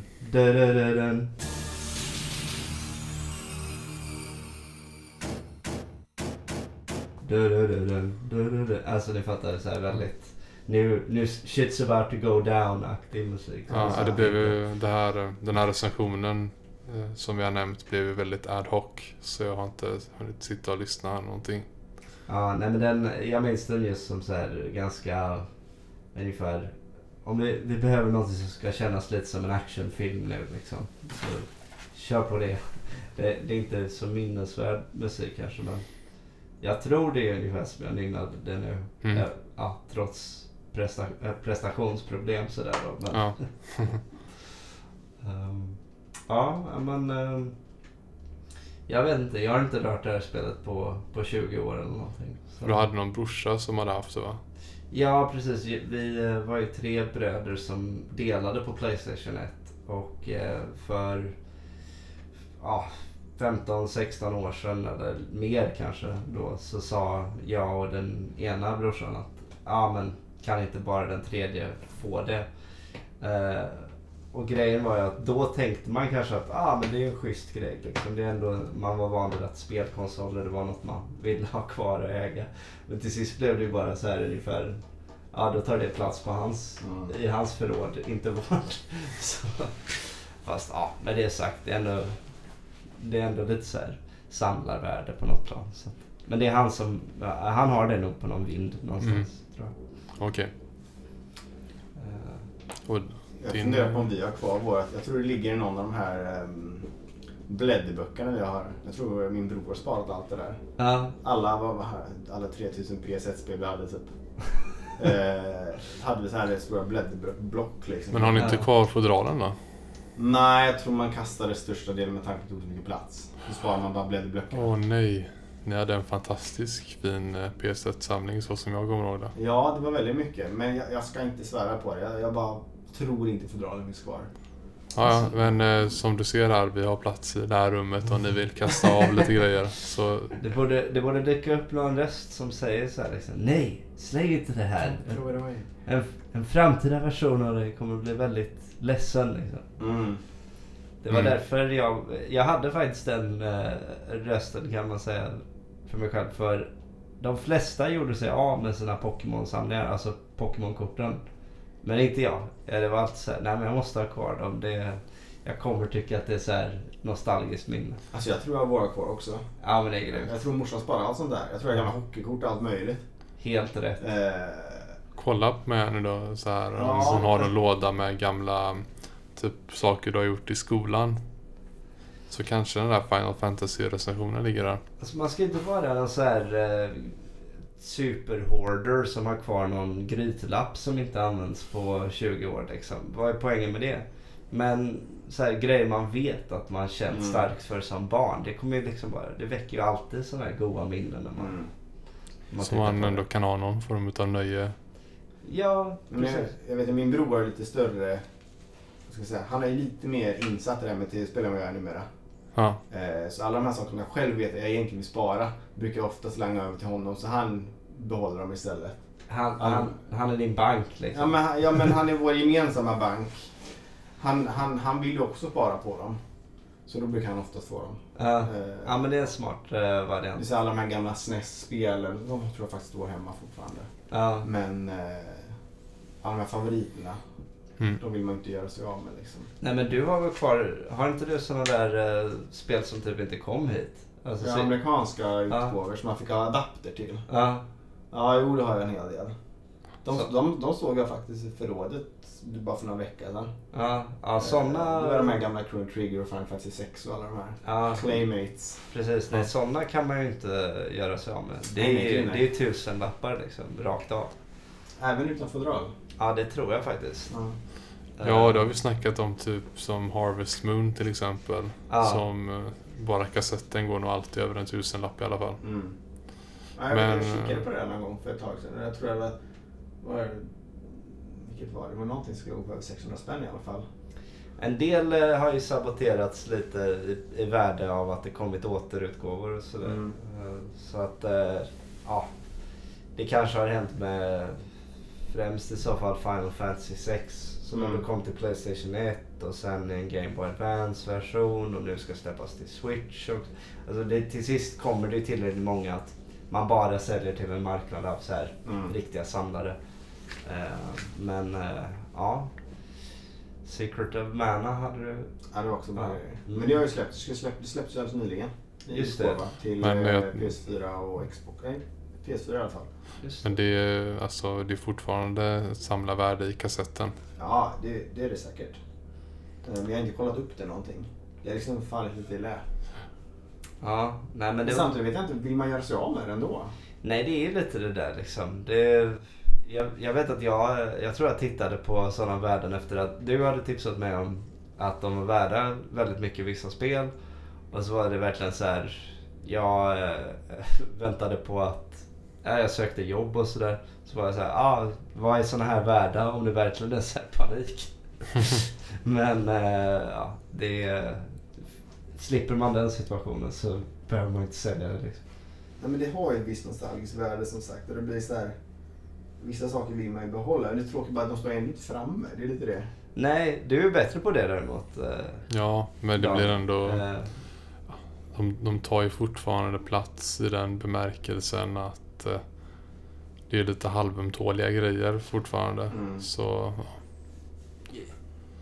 Det är ibland lite svårt att sälja in eh, för sambon även när hon gillar spel i grunden så. Men det kanske inte ser så sjukt eh, Nej, nej, nej. kultiverat ut. Men jag brukar ju ändå argumentera för det här att okej, men jag har aldrig läst mycket böcker. Alltså det är bara inte en grej jag har gjort eh, särskilt mycket i livet. Och spel däremot är ju det som Alltså det, andra har böcker i sin bokhylla. Jag borde ha en spelhylla där alla eh, spelen syns. Liksom. Hela, hela min eh, historik.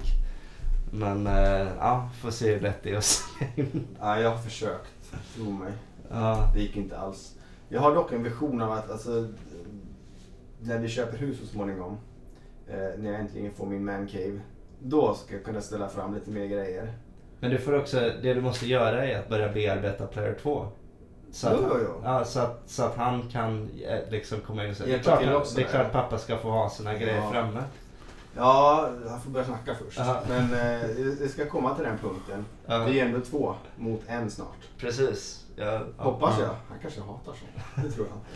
Ja, vi har Men, inte vi eh, skojat om det där att det där det, det får man bara lära dem gilla liksom. Det, det finns det ju inte bara här i Göteborg det finns bra retro gaming-kultur. Även Örebro som du bor i nu mera sedan ett par år tillbaka har ju också det vet jag. Det är ju dels, eh, nu kommer jag inte ihåg vad den heter, men det är en stor retrospelsmässa motsvarande i Mm. Örebro. Kommer inte Eh, ihåg. en- om året. menar, men... Den går av stapeln någon gång på eh, våren eller Mm. sena vintern eller något sånt där. Sen finns det väl även en, eh, någon butik nere i stan som heter Plopsy tror jag. Ett litet hål i väggen. Finns den kvar? Ja, det har jag nämligen sett på klipp på Youtube att den gör. Det, en, det finns ju en stor, relativt stor inom retro gaming kanal som heter Gaminggrannar. De är örebroare också. Där kan du få lite tips på hur Ja. en eh, mancave ska se ut. Ja, jag, måste, jag, jag må- försöker fortfarande sälja in det här eh, till sambon. Hon har ju redan lovat mig att jag ska få min mancave i det här nuvarande radhuset, men det fick jag ju inte. Eh, så jag håller på att bearbeta det här.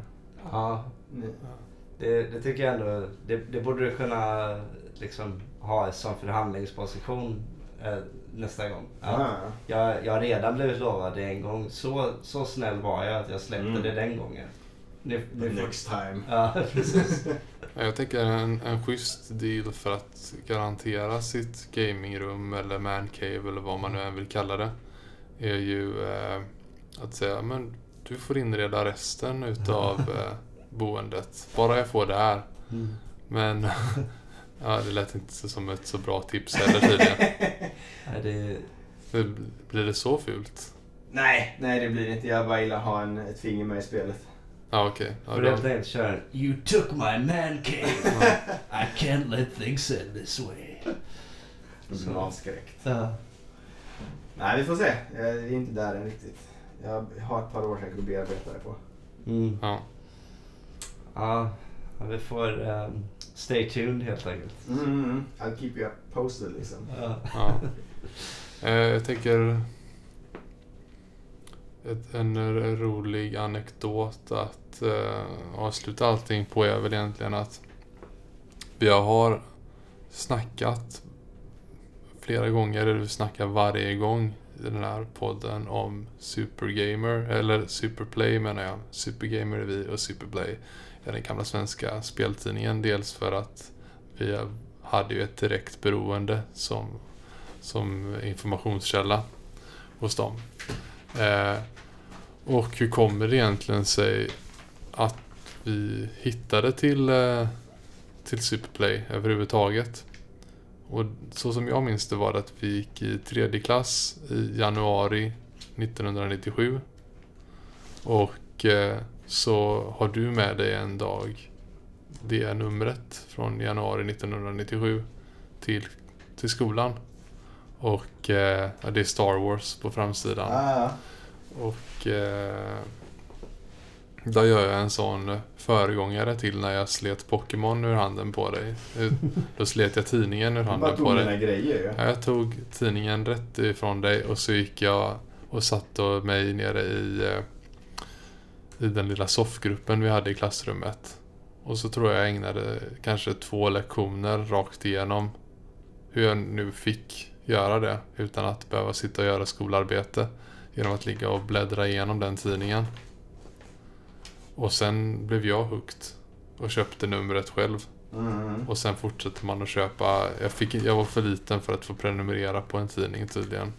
Så jag fick alltid liksom fixa dem på något sätt eh, manuellt varje månad. Mm. Men, eh, och på den vägen var det så att egentligen du har varit inkörsport helt enkelt till eller vägvisare eller vad man än ska kalla det till många egentligen ganska viktiga grejer för oss.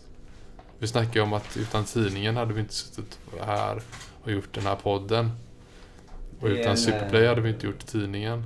Det är en riktig sån här interstellar time loop här liksom. Ja. Där ingenting sker om han inte sitter här nu och då. Ja, liksom, ja. Precis, så frågan är vad din medverkan här i podden nu kommer att leda till. Ja, Utan din medverkan i podden så hade vi... ja då, då sker inte minneskort 2 om 20 år. Liksom. Ja, precis. Nej, men utan din medverkan i podden så hade jag kanske aldrig eh, något av dina barn hört den och blivit inspirerade och gjort någonting eller vad som Ja, helst. vi får se ringarna på vattnet ja. Mm. Eh, ja, nej men. Jag, jag kommer för övrigt ihåg det där du sa med skrapa ihop pengar till Superplay och sådär. att, Eh, jag vet inte om det bara var jag som blev lite besviken på ett sätt när de började. För först hade de med demoskivor gratis ett par gånger tror jag. Ungefär som så här, ja ah, men det får ni. Och då kostade den 34,50. Sen började de ha det här att, ja ah, men vad fan ni får ju en demoskiva till. Så nu tar vi 59 för den. Och som liten var det verkligen så här. Men jag vill ju ha tidningen och alla de här spelen ser tråkiga ut. Jag vill inte ha något av dem. Så känner man, det är ju nästan två nummer. Jag, Mm. ja, sluta slänga in era demoskivor. Ja, det var väl två demoskivor som var så här riktigt som att äga ett helt spel tyckte man. För Ja. att man fick en buffé utav eh, det Ja. bästa från några olika spel. Tror jag. Precis. Men jag tycker det var ett fantastiskt koncept just då. Ja. Man satt och nöta vissa var så fruktansvärt. Ja, ja, ja. Ja? Vad var det? Virtual Fighter tror jag de släppte på någon. Alltså jag satt hela tiden. Hela tiden. Jag satt och gamade en demo om och om. Man kunde välja till två karaktärer eller vad det var. Ja. Man bara köpte. Ja men det, alltså, det spelar ingen jättestor roll. Då har man ju plötsligt ett fightingspel när man inte annars hade. Ja, liksom. ja, ja. Ja, det var Och, någon som eh, hade Overboard, eh, Fighting Force, Nightmare Creatures. Jag Just, frågade- det, just det, den, den gick varm uppe hos Tim alltså. Ja. Det minns jag. Men Nightmare Creatures, var inte det som...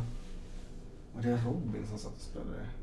Ja, det kanske det var. Hela tiden typ. Ja. Han minne av det där. Ja. Ja, nej men eh, och den som eh, spelades klart mest hemma hos oss det var ju eh, Micro Machines. ja, just det. Som man köpte sen Ja. som fristående spel. Mm.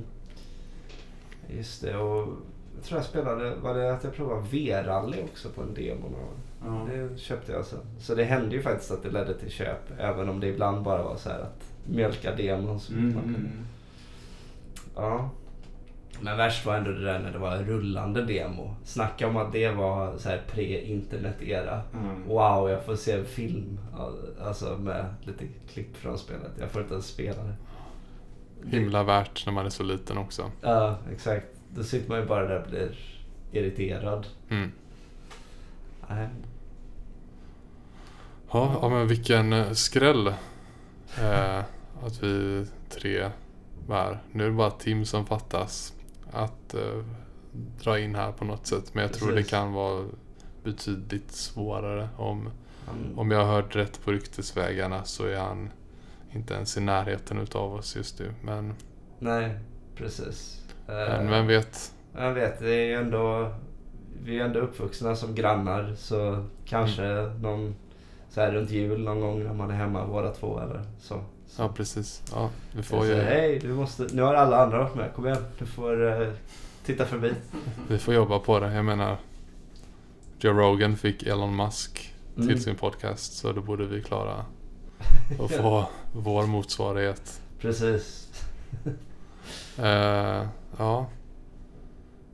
Så... eh, ja, jag hoppas att du får den här caven så småningom, Christian. Ja, jag med. Det vore fantastiskt.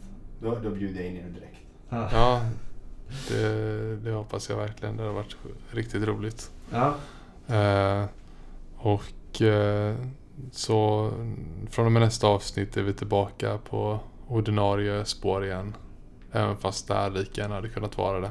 Ja.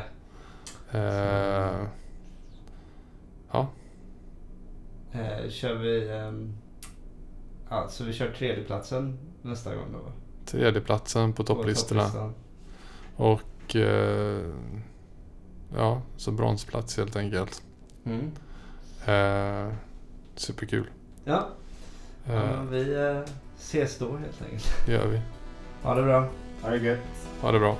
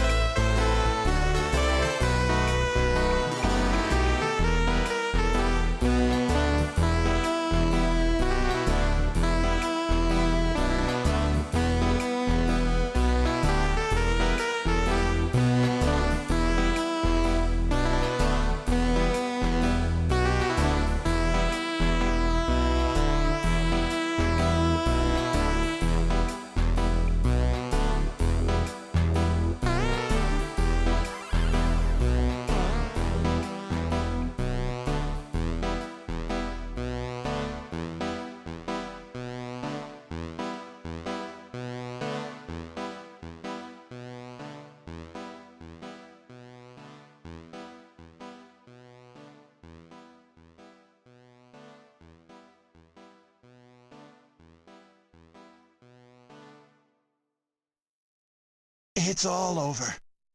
The girl's at the top of that tower. She must be dead by now.